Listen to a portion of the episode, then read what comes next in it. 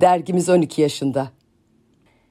Martı Jonathan'ın kanatlarında yazılarımızla buluştuk ve uçtuk. Şimdi ses olduk. Podcast ile kanatlarımızı daha da büyütmeye, yükseklere uçmaya hazırız. Açın kanatlarınızı, bir yerlerde buluşalım.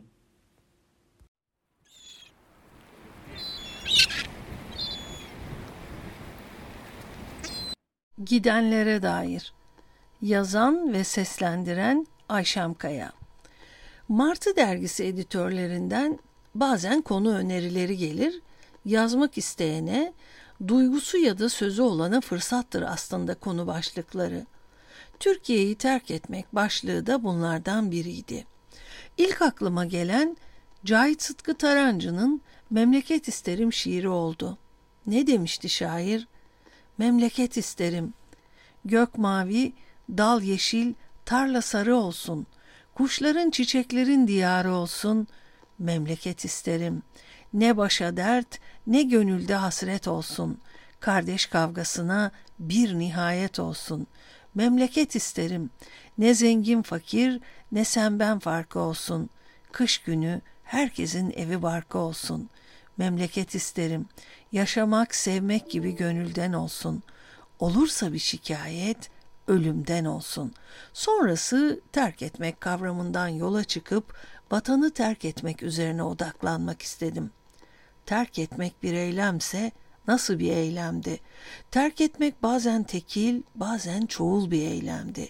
Sonuçları da tekil ya da çoğul olmasına göre değişiyordu.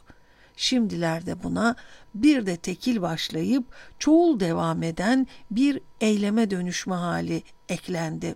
Terk etmek, olduğu gibi bırakmak, öfke zorlama, bağlantı kurmama ya da bağlantıları dondurma, koparma, tükenmişlik, sevgisizlik, kızgınlık, sorumluluktan kaçma, bencillik ve belki biraz da narsistlik içermiyor muydu? Bir kadın, erkek, evlat, okul, mahalle, tuttuğun futbol takımını terk etmekse yapılan eylem, sahibine de eylem yapılana da kısa ya da uzun acı hissiyle beraber gelir. Eğer terk edilen ülken, seni tanımlayan nüfus kağıdın, bayrağın, doğduğun toprak, sahip olduğun dostlar, arkadaşlar, akrabalar, derin düşüncelere ya da kahkaha ve eğlenceye daldığın yerlerse durum farklıdır. Bu defa terk ediş çok yönlüdür ve içinde bolca özlem, sitem, kayboluş ve isyan vardır.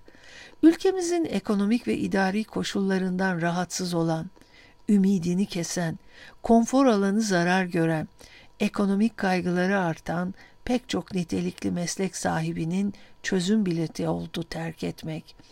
Belki de Cahit Sıtkı gibi duygusal bir memleket talebi yoktu terk edenlerin. 70'li yılları yabanı geçici yurt tutmayı hatırladım. İkisinde de özne aynıydı. Daha refah bir yaşam standardı. Bu gidişi diğerlerinden ayıran içindeki duygu, isyan ve kaygıydı.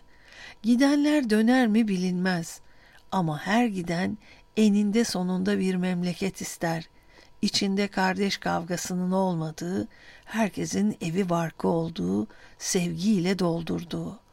Öfkenin, kederin, dünyasal beklentilerin az olduğu, sevginin ve eşitlik duygusunun kök saldığı güzel günlerin özlemiyle.''